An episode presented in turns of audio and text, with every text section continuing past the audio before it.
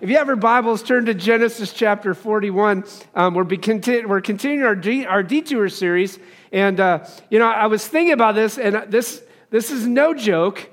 Before, when I was prepping my sermon, uh, I, I, had even written this out. It's kind of become a joke um, this week because I couldn't tell you how many detours I hit this last week. And this is before I broke my foot.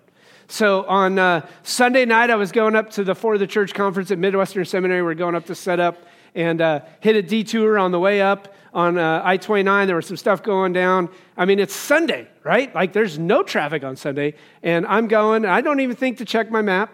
And I'm going, all of a sudden, it's like, oh, no, traffic. And I just passed the last exit, right? So I sit in that detour, um, or, well, it was kind of a detour. There was a wreck. So it was kind of a detour.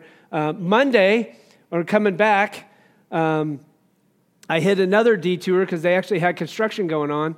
And uh, well, there was construction, then everything coming into downtown on 29 was, was red. Everything at the, at, the four, or at the 70 and 435 was red. So I was like, oh, I'll go back roads. Well, it took me 55 minutes to get home. Um, Tuesday, I had a meeting with the pastor, and on my way to the meeting, um, I show up the maps are taking me right the certain direction. I show up, there's a detour.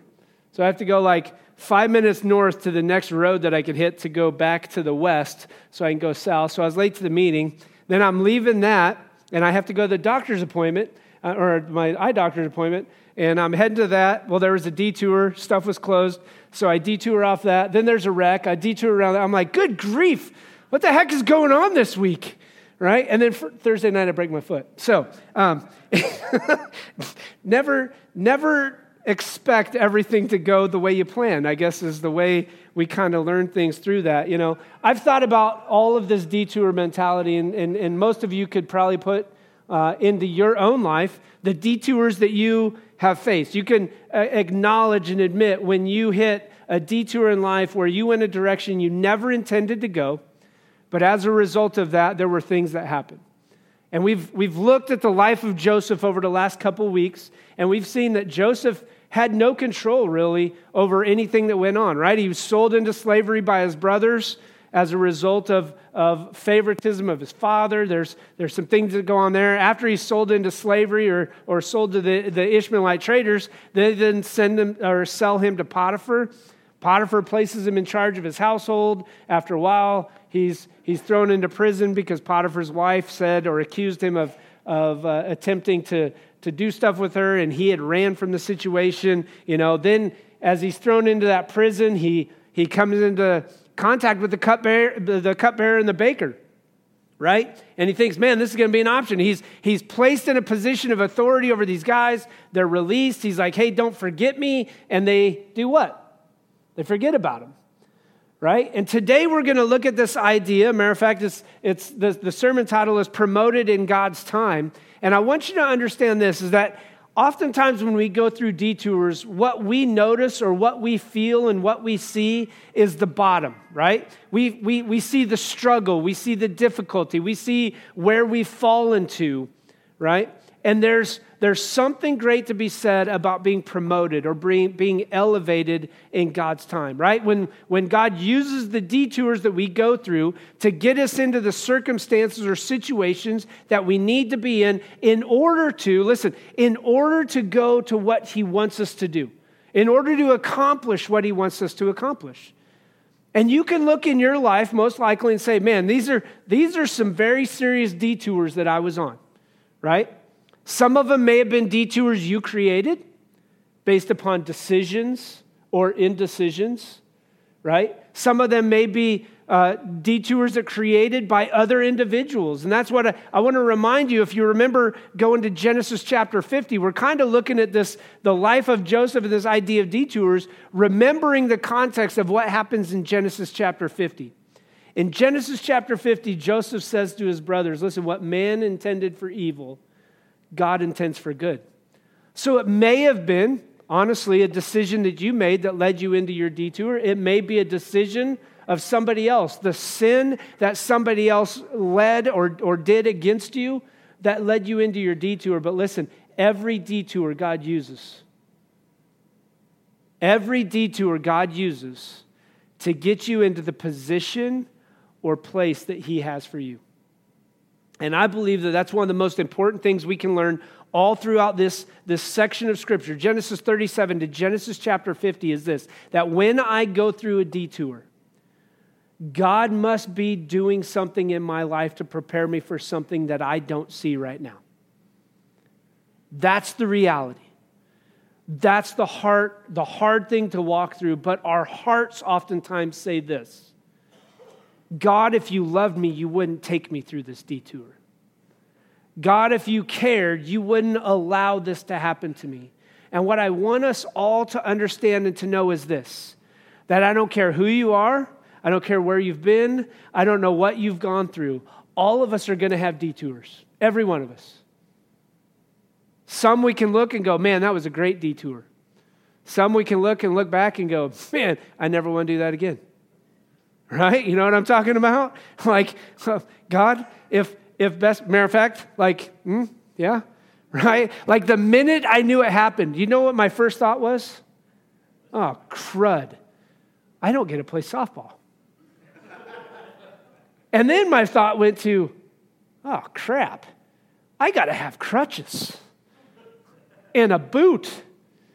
Like those are the things. And listen, like you may look at this, oh, that's that's insignificant, right? And it is, but it's annoying. And detours oftentimes can be looked at as annoying when the reality is this that when I rest in God's sovereignty and allow Him to work out what He wants to work out, to prepare me what He's wanting to prepare me for, then the annoyance turns into listen, a celebration because God says, Look, see, I got you. I had you the whole time. So if you have your Bibles, Genesis chapter 41, we're going to read the first um, eight verses. Now, I will warn you, I'm going to preach through the whole chapter, but if we were to read the whole chapter, I'm going to spend 10 to 15 minutes of time. And no offense, I want to challenge you to go home and read it. I'm going to focus on the main things so that we can then get into what we want to do. We will unpack most of what's going on, but I don't think it's necessary to necessarily read Pharaoh's dream three times because that's kind of what goes on. So, Genesis chapter 41, starting in verse 1, and it says this When two full years have passed, everybody say two full years. Two full years is a long time, isn't it? Right? When you look at two years, if you were to even think back two years ago, you'd be like, man, that was a little bit ago. So if you keep in mind what has gone on in the context, the cupbearer and the baker, they were released. The baker was killed, the cupbearer was restored, but now two years has happened between the time that the cupbearer was released and Joseph is still in prison. So keep this in mind as we get into this because it's important for us to, to know the facts, right? Two full years had passed. Pharaoh had a dream and he was standing by the Nile. Keep this in mind that the Nile is the source of life in Egyptian culture, even in Egyptian, what we'll call afterlife. If you were to study the afterlife of the way Egyptians looked at the afterlife, the, the Nile is the source of life. Okay? So Pharaoh had a dream. He's standing by the Nile. When out of the river there came up seven cows sleek and fat. I don't know how they're sleek and fat. They looked beautiful, right? All right. So they're sleek and fat. Like if I'm like, you look sleek, I wouldn't expect your next words to be like, dude, you're fat. like, but they're sleek and they're fat. And they gazed among the reed, or grazed, sorry, grazed among the reeds. And after them, seven other cows, ugly and gaunt, came up out of the Nile, and they stood beside those on the river bank. And the cows that were ugly and gaunt ate up the seven sleek, fat cows, and then Pharaoh woke up.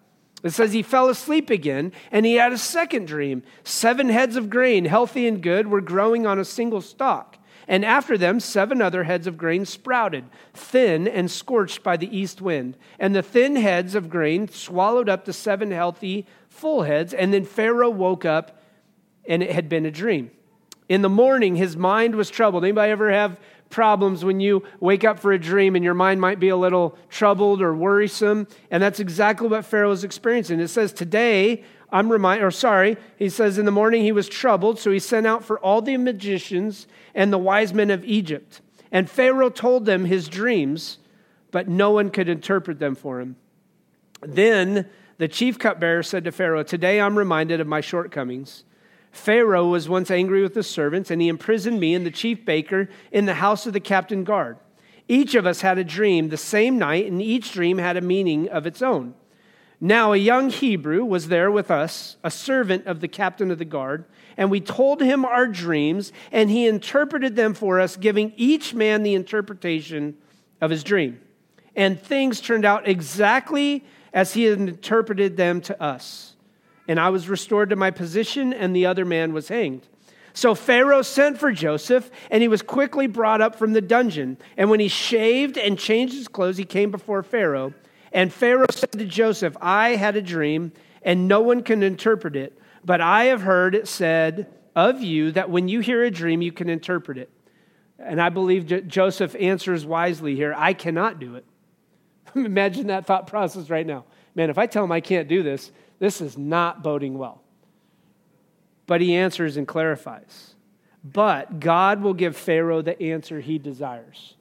Not the, the, the, the, the answer that Pharaoh wants, but Pharaoh wants an answer, right? A lot of times we go into this relationship with God and we want him to answer things our way.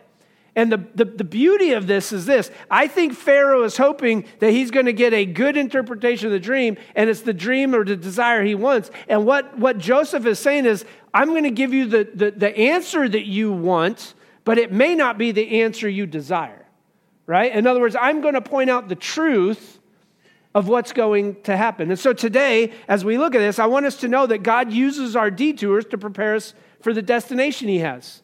And now we're going to begin to see the destination that God has brought Joseph to. That every detour Joseph has gone through happened for a reason. Why? So that God could use what Joseph had gone to to elevate him into a position he needed to be in in order to lead the people through, guess what? A detour. And God wants to use you and prepare you in the midst of your detours so that, listen, when you go through these detours, he's preparing you, he's maturing you, he's building you, he's growing you. And when you come out and he elevates you, he leads you into a place of, of, of, of, prominence, a place of influence in somebody's life that you can work with them, you can talk to them, and you can point them to the truth of God so that they can walk through those detours they face. That's exactly what goes on. The nation of Egypt as well as the region, is getting ready to go through a seven year detour after seven years of abundance.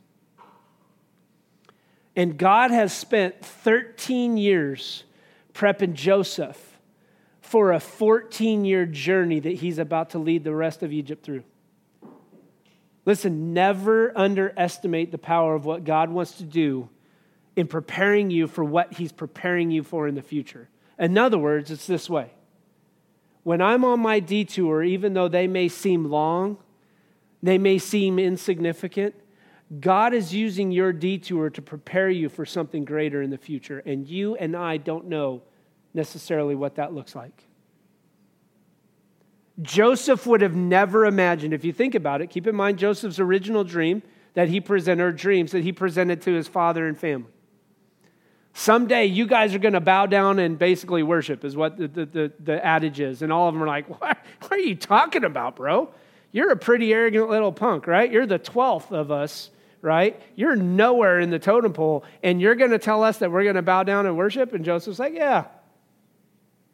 But Joseph would have never imagined that it would have led him to a completely different country, under different authority, away from his family, not even knowing if his family was still alive.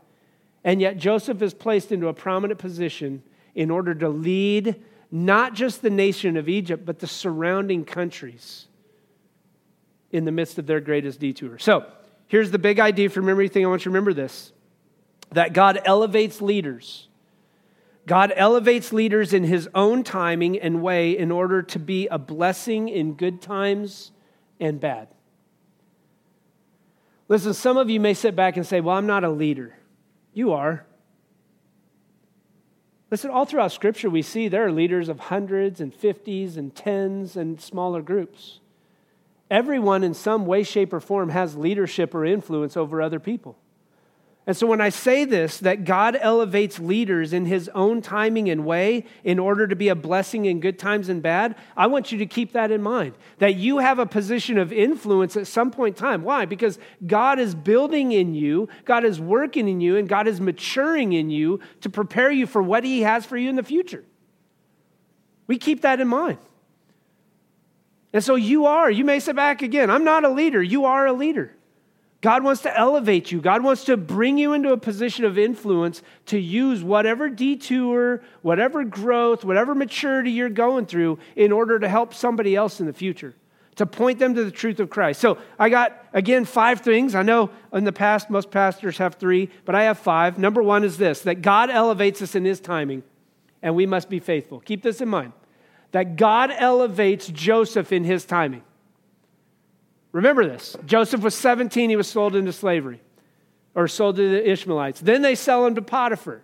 He's with Potiphar for a while, but then he's thrown into prison. In prison, it says there was some time, and then another portion of some time, and then after that, we get to verse or chapter 41, verse 1, and it says, and after two years after that. So, what we know about this, even if you look at, at, at, chapter 41, verse 46, is that Joseph is now 30 years old when he gets into his connection here with Pharaoh. 13 years of preparation, 13 years of detours. Now, listen, I look at my life and I go, man, that detour, you know, that was a six month detour, that was a nine month, oh, that was a year. Imagine 13 years. 13 years, and to a certain extent, three of that, roughly three of it, in the pit of despair, in the dungeon of the king.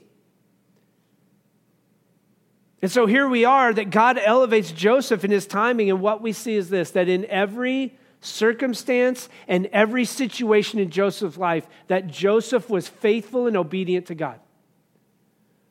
If you're faithful with the small things, you're going to be entrusted with what? Greater things, according to Scripture. That when I walk in obedience to God in the small things, that I can walk in obedience to God with the large things. If I want to lead my family properly, it's, it's day by day, step by step, leading them in the small things. Most of us look and go, well, it's got to be the big things that matter. Yes, the big things matter, but if I make the small decisions right at the beginning, then the big things become easier and easier. That God, I want to walk in obedience to you. And that's exactly what happens. So Joseph had spent a little more than two to two and a half years in prison. And at this point, he's been gone from his family for 13 years. And so the big idea to me is this that you and I have no idea what God is doing to prepare you for the future he has for you. Every detour, every Everything that we look at that would be maybe an annoyance, a problem, a struggle, a difficulty, a trial, a detour, every one of those is God's opportunity to grow you, to mature you, to help you learn to what it means to follow Him no matter the cost, so that you can be a blessing and an influence on those that you're around. Do you ever think? I want, I want, I want you to ask yourself this when you go through a detour. Do you ever think, man, God, what are you preparing me for? Do you ever ask him that question? Like, God, if you're taking me through this, what are you preparing me for? Or do you go, why, God? Why do you hate me? Why, why? Well, you know what I'm talking about, right? Because most of us tend to lean into that question. When the reality is, never underestimate what God can do in your detour to prepare you for the future work He has for you. And I, I, look back and I was thinking of my detours boot camp, time in the Navy, getting out of the Navy, thinking I was going to go back in the Navy, meet my wife in New Mexico. Never would have thought about that, right? Like Wyoming boy, Indiana girl, meet in New Mexico, get married a year later. That don't make sense. That was a detour, right? My detour into ministry. I'll never forget telling my dad, Dad, I'm called to ministry. No, you're not. You, you could do anything else. Please don't go into ministry. I've seen what our church does to pastors, right? Like, and I'm sitting there going, uh. okay? Detour into ministry because I had every intent of going back into the Navy to fly F 18s. That's the reason I got out of the Navy to go to college, so I go back in. God changes complete direction because He's like, I'm calling you to ministry. Right? Going to Texas to get our seminary degree, going to be a youth pastor in, in Springfield. And then I think about our, our greatest detour, which I shared our first week. Basically, being asked to resign from ministry and me sitting back, and this was my direct statement Fine, God, if that's the way it's going to be, in the words of an old song, you can take this job. And, and God was like, Who the heck are you, bro? Like, are you serious? You're going to have that kind of attitude toward me? And I remember my wife telling me that point blank, like, uh, yeah, I don't want to be near you. I don't want to get struck by lightning. Every detour was God preparing me. And I can look back now and I can go, oh man, God, you were preparing me for something that I never dreamed about or never even saw. So listen, God elevates in his timing. As a matter of fact, we brought this up last week. 1 Peter chapter 5, verse 6. Humble yourselves, therefore, under God's mighty hand, that he may lift you up in due time. See, Joseph had a state of humility. He had an attitude of humility that said, God, obviously you got something bigger that I'm not sure I understand, but I'm gonna, I'm gonna, to a certain extent, I'm gonna go with the flow. I'm gonna follow you obediently. So keep this in mind that God elevates us in his timing. In order, or uh, in, in, in, order to do that, I think that we have to be faithful. Number two is this that God gives the wisdom to understand his will and plan. Now, here's the crazy thing about about this dream, right? Pharaoh, you're talking about the, the, the, the, the, king of Egypt, right? He has everything under his rule. And if you were to look, I kind of pointed that out. The Nile is the, the essence of life in Egyptian culture. Matter of fact, if you were to look just a little bit further, you would understand the reason why the 10 plagues in Exodus were so, so powerful because what they did is the 10 plagues showed authority, the authority of God over everything that the Egyptians looked at as gods. The Nile being number one. The Nile represents eternal life. And at the end, when a Pharaoh dies, for those of you who don't realize, when a Pharaoh dies, basically he, he dies and he every night he's going to travel along the Nile River. And when the sun comes up, for those of you who don't realize that, that the Pharaoh is looked at as when the or the sun is looked at as the reincarnate Pharaoh, that when the sun comes up, that Pharaoh has made it again through another night of eternal life. And that's why the Egyptians get to experience it. So there's a number of things that go on when we see the Old Testament that God continues to show his goodness. And so there is something to be said. He's standing by the Nile. It represents life in Egyptian culture. It represents life in Egyptian spirituality. And it literally says that up out of there came two cows, right? And these, or sorry, seven cows, they were sleek and fat. These are, there, there's an abundance of what's going on. These cows are healthy, they look good, they're prime, they're, they're, they're, they're plump, they're ready to eat, right? Like, mm, yum, it's almost hunting season. Um, so, but then it says that seven cows that were ugly and gaunt came up out of the Nile and stood beside those on the river. And Pharaoh doesn't understand what's going on. He has this dream. And he sees these cows, and then we see he sees the, the seven heads of grain. And he doesn't understand what's going on. And listen, I look at this to a certain extent like this people are looking for direction and meaning in life, people are looking for hope. People have dreams, people have visions, but yet at the same time, they don't understand what's going on and how to interpret it. And God, I believe, is very clear in His Word. When you want to find direction in life, you have to go to the source. And the source is not the things you earn or gain, the source is God Himself. Why? Because He's given you the things you've earned or gained. He's given you that as a stewardship thing. But what we also know is this that in the midst of this, this, this text, in the midst of this dream, that there's some something's going on, right?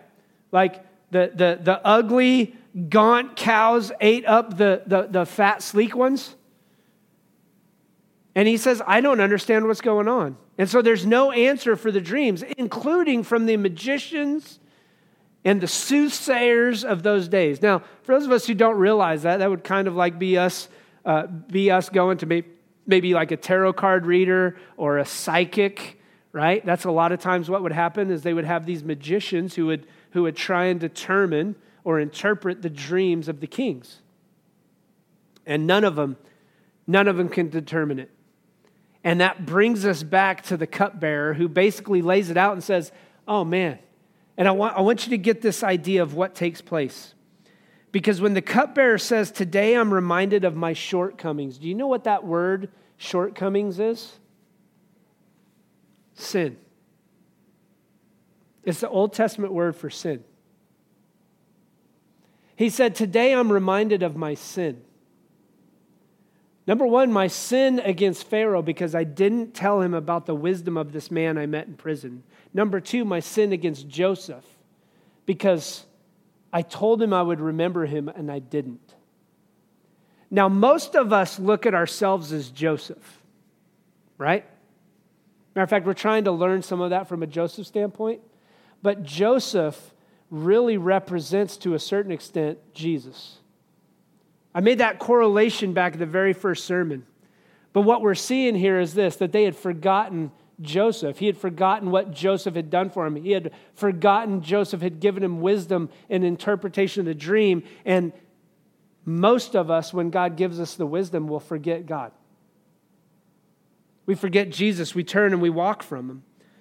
And so in Genesis chapter 40, Joseph reminds him and he says, Listen, I can't interpret your dream, but because God is the one who interprets the dreams. And what I want you to know is that in the midst of your detour, God is the one who gives you the wisdom, and God is the one who gives you or releases his will to you and shows you slowly, step by step, day by day, what that is going to look like and how that plays out. So God gives us wisdom to understand his will and his plan for us, but sometimes we just got to wait on him. And that's exactly what Joseph does. As a matter of fact, he points it out in verse 16. I cannot do it, Joseph replied to Pharaoh, but God will give Pharaoh the answer he desires. Listen, God will give you the answer you desire when you're looking for it. He says, You will seek me and find me when you seek me with all of your heart. In the midst of your detour, are you seeking God or are you kind of looking for your own way? Do you go and pursue God? through His Word, seeking Him in prayer, asking Him for guidance. Or listen, are you the type of American Christian who says, I'm just going to suck it up, pull up my bootstraps, and get to work? Because let's be realistic. Most Americans struggle with that mentality. I just got to suck it up. And sometimes I think the greatest thing you can do is not have that mentality, but have the mentality that says, I have to seek the Lord. When you walk through a detour, do you seek the Lord in prayer? Or do you begin to bow up and say, I just got to do it? I got to get through it. I got to fight. All of those things play out. So keep this in mind. God gives wisdom for us to understand his will. Here's number three God gives Joseph the wisdom to interpret his dream and plan. That's what we see in verses 14 through 16, where he talks about that. That God gives Joseph, God had put Joseph in to all the detours he had gone through for this very purpose. Now, keep this in mind. Joseph is getting ready to reveal the truth about this dream. But Joseph also says, I can't do it, but God can do it for you. And so God, Joseph is the, is the, to a certain extent, the middleman who interprets exactly what's going to happen as a result of Pharaoh's dream. And I want you to know, and, and, and myself to know, is this that when God takes you through a detour and you begin to grow and you walk in faithfulness, and he, He's creating in you something, he's, he's growing in you something that's going to be an influence in the future, that's exactly what He wants to do. He wants to use you. Your experiences, your past, your detours, your struggles, and the maturity that's come as a result of that in order for you to be a blessing to other people in order for you to tell people the truth of who Jesus is and what God offers through Christ. So listen, Joseph went from rags to riches. Matter of fact, if you kind of think about it, Joseph went from riches to rags to riches. Because what you're going to begin to see is this that Joseph lost his father's signet ring. The signet ring would be the thing that the father gives to the son. He's giving authority over everything. Joseph loses the signet ring of his father. Joseph loses his coat of many colors that his father loved. And listen to what happens in this chapter. Pharaoh places upon him the signet ring of Pharaoh, meaning that no one other than Pharaoh in all of Egypt has any authority higher than Joseph. Keep that in mind, Potiphar. Your wife that threw me in prison is now under me. Matter of fact, Potiphar, guess what, buddy? You're under me. Right? So Joseph has the signet ring, and then it says he was dressed in the royal robes that no one would be greater than all of Joseph. So, what Joseph must have looked like and smelled like. Think about this. In verse 14, it says that Pharaoh sent for Joseph. He was quickly brought up from the dungeon, right? And he, when he had shaved and changed his clothes, he came, from, came before Pharaoh. Most likely, you can only imagine, Joseph had to stink. Like you think about some of the movies where guys have been in dungeons, their hair's like all frizzy, they got these beards. I mean, like, you know, and they're like, yeah, you can't go before Pharaoh like that. And here's the beauty of what ends up taking place. Here's the beauty of what we begin to see that Joseph is given this new position. And listen, when you come to faith in Jesus, you're given a new position. You are a son and daughter of the King. You were blood bought, you were redeemed by Christ. And He gives you a new position, and He gives you a new life. It says that Joseph was given a new name, and that new name had meaning. And your old name may have an old meaning, but Jesus gives you a new name, a new life, a new hope. Why? Because if anyone is in Christ, he's a new creation. The old is gone, the new has come. So he's given a new position. He's given new authority. He's given new clothes. He's given new life. And that represents exactly what God wants to do in your life and in my life. That when you go through the detours and we walk by faithfulness and we stay close to him and he elevates us to that position and we can walk with a new life and with new hope and with new meaning and a new direction and a new plan and a new will. Why? Because God has a greater story in store for all of us than just walking through a detour and not getting anything out of it. That God wants to elevate you in the right time. That God wants to use you in the lives of others so that the stories you've gone through and the detours you've been through and the difficulties you've faced, that God can say, listen, I can redeem and restore those. Why? Because I'm the one who makes all things new. And that's exactly what he wants to do. An addict new. Matter of fact, I, am I'm, just going to say this, and I know, listen, like if you're an addict, I get it. They, they, they tell you over and over again once an addict, always an addict.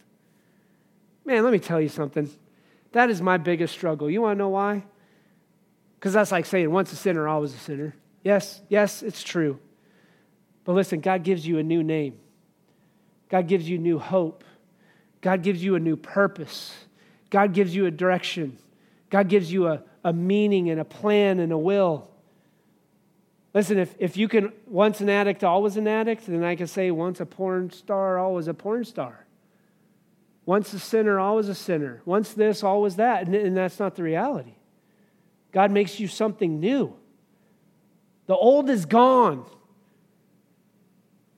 He doesn't give you new body work like if you were to wreck a car and take it into an auto shop. Like you just totaled the car and he shows up with a brand new one and is like, here you go, you got a new one. Well, I kind of want this old one fixed. No, I'm giving you new. That's exactly what it, what it communicates. In verse 32, when, when Joseph lays this out, he says that the dream came in two forms because it's God has firmly decided this is exactly what the future is. So I want to wrap up with this as we close. I got two more points, but I want to unpack these in a very simple way. God elevates Joseph for a greater purpose is number four. And if you look and you follow along, what Joseph does in this dream in verse 25 and really in verses 46 and following, he says that Joseph said to Pharaoh, The dreams of Pharaoh, of Pharaoh are one and the same. And God has revealed to Pharaoh what he's about to do. The seven good cows are seven years, and the seven good heads of grain are seven years. It's one and the same dream. And the seven lean, ugly cows that came up afterwards are seven years, and so are the seven worthless heads of grain scorched by the east wind. There's seven years of famine. It is just as I said to Pharaoh God has shown Pharaoh what he is about to do. Seven years of great abundance are coming throughout the land of Egypt,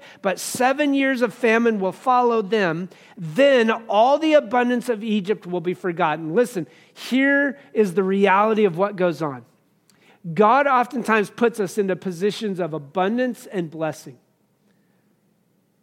but they're for a season. And then there are going to be times we're going to walk through a drought or, or an absence, a famine. And one of the things we can look back and see is this that God gave Joseph or elevated Joseph for a greater purpose so that he could speak the truth to people. But I want us to know this that God does the same thing through his word, that in the midst of the abundance and blessing, that you prepare for a future of absence and famine, because we all know that there are storms and seasons in life. And so Joseph walks through these dreams and he tells Pharaoh, listen, here's the reality you're going to face seven years of great abundance in the land and seven years of great famine. So you need to find a person. Listen, you need to find a person who is going to lead the people of Egypt through this. Notice Joseph doesn't say, Well, I think I'm that person. God elevated Joseph to the position that he was at at this point, and I believe that as a result of God's blessing, remember we see that consistently that God was with Joseph, God's blessing was upon Joseph, God's favor was upon Joseph, that God opens up Pharaoh's heart so that Joseph can speak truth and wisdom, not just to Pharaoh, but to the people of Egypt as a whole, to point them to the goodness of God. The God who would lead the Israelites out of, eventually, out of slavery to Egypt in the future and things like that. God elevates Joseph for a greater purpose. So never underestimate what God is doing or what God may be preparing for you in the future. Never underestimate that. Because the simple fact is that we see that Joseph was appointed as a place at a perfect place in a perfect time. That's what it says in verse 39. Verse 37, sorry. The plan seemed good to Pharaoh and to all his officials. So Pharaoh asked them, Can we find anyone like this man? One in whom the Spirit of God is? Like Joseph was a living example for God in the midst of Pharaoh who would sit back and go, Nah, I don't really believe in that. Why? Because Pharaoh became God when he died. Pharaoh was God in reality for most of those Egyptian people. And he says, Listen, the Spirit of God is upon that man. So in verse 39, it says, Then Pharaoh said to Joseph, Since God has made all this known to you, there is no one so discerning and as wise as you. You shall be in charge of my palace, and all my people are to submit to your orders. Only with respect to the throne will I be greater than you. So God elevates Joseph for a greater purpose.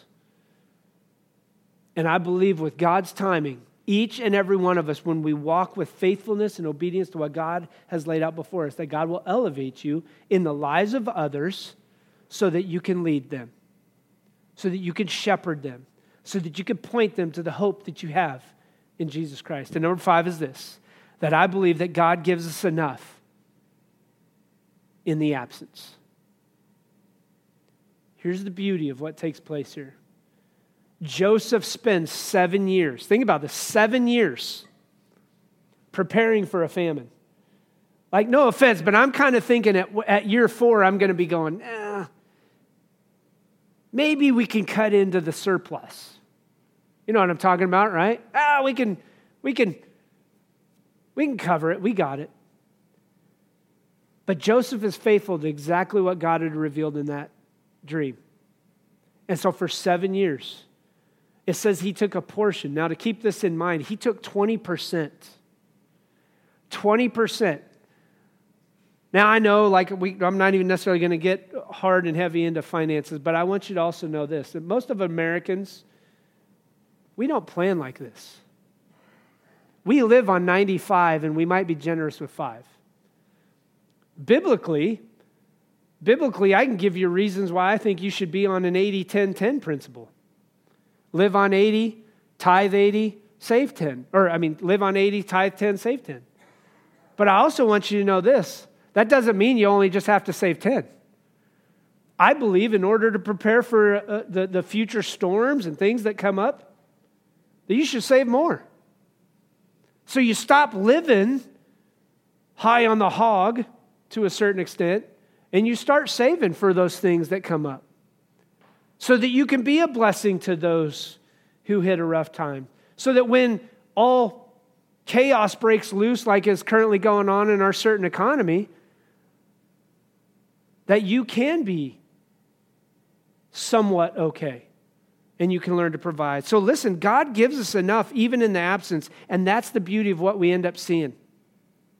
All throughout this text, it says, verse 47 during the seven years of abundance, the land produced plentiful. And Joseph collected all the food produced in those seven years of abundance in Egypt. And in each city, he put food grown in the fields surrounding it. To the point, listen, to the point in verse 49 where he says he served, he stored up so huge quantities of grain, like the sand of the sea. It was so much that he stopped keeping records because it was beyond measure. Like he's got grain coming out the ears. It's everywhere in the land of Egypt.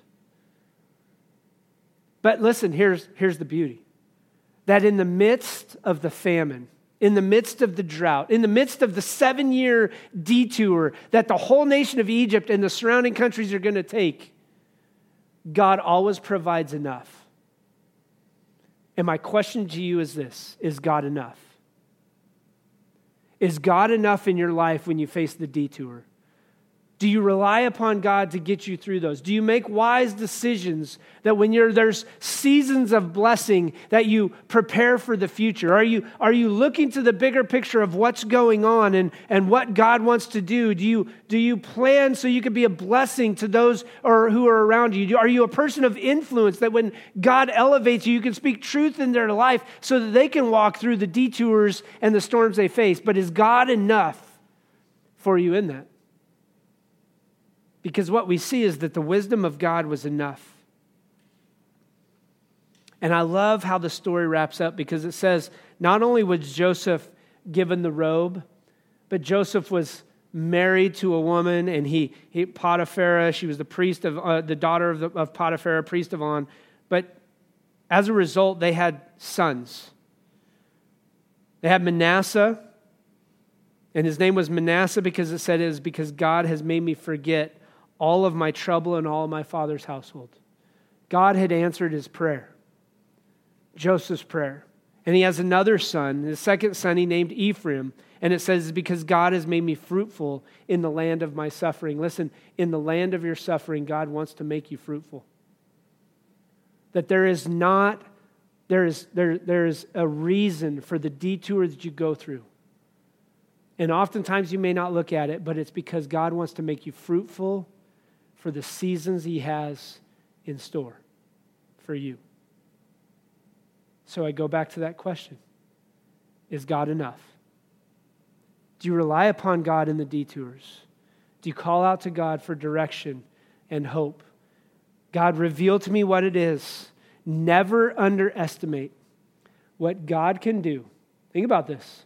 It took 13 years of preparation for the 14 years that Joseph was to lead these people through at this time. Now, you and I may look at that and go, yeah, it was worth it. But at the time, Joseph was probably at times thinking, man, God, what are you doing? And I believe that Joseph also was like, God, whatever you're doing, it must be good. Because you're working everything out for your glory and for your purpose. Let's pray. Father, we know that you are faithful. We know that you are faithful to provide all our needs, that you meet us. You meet us in our difficult times and the detours that we face and the struggles and difficulties we walk through. And God, I thank you for the hope we have. I thank you for the fact that you give us a new name, a new purpose, a new vision, new life, and new meaning. And so maybe, maybe some here today have walked through a storm. They're in the middle of a detour. They feel like they're in the dungeon. They're looking for hope. And maybe they do not. Maybe, maybe today you don't have a relationship with Jesus. Listen, today may be that just that simple thing that you cry out to Him. That you acknowledge Him, that you believe Him. You believe He died on the cross for your sins and He rose again. Today may be that day that you just need to commit your life and say, hey, listen, I want to make this public. I want everybody to know that I want to follow Jesus. There's a simple way you can do it. You can talk to me at the end of the service, I'll be at back. You can let us know on your connection card. We'd love to follow up with you, but we want you to let others know to make it public. Today, maybe you're carrying a heavy burden and you don't know what to do. Here's what I want to do just today. Um, at the end of the service, if you want somebody to pray with you, my wife will be down here, Chris will be down here, I'll be at the back. We want to pray with you. We want you to know that in the midst of your detours that we're right here to walk alongside it with you. We want you to know that God's going to walk with you through it. And so we're, we're here to pray for you. And maybe that's just your next step.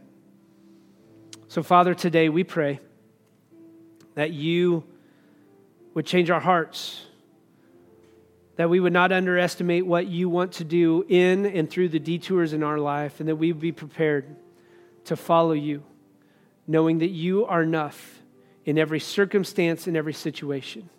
That when there is absence of food and everything else, that it says that you will provide all that we need according to the riches we have in you. It's in Jesus' name I pray. Amen.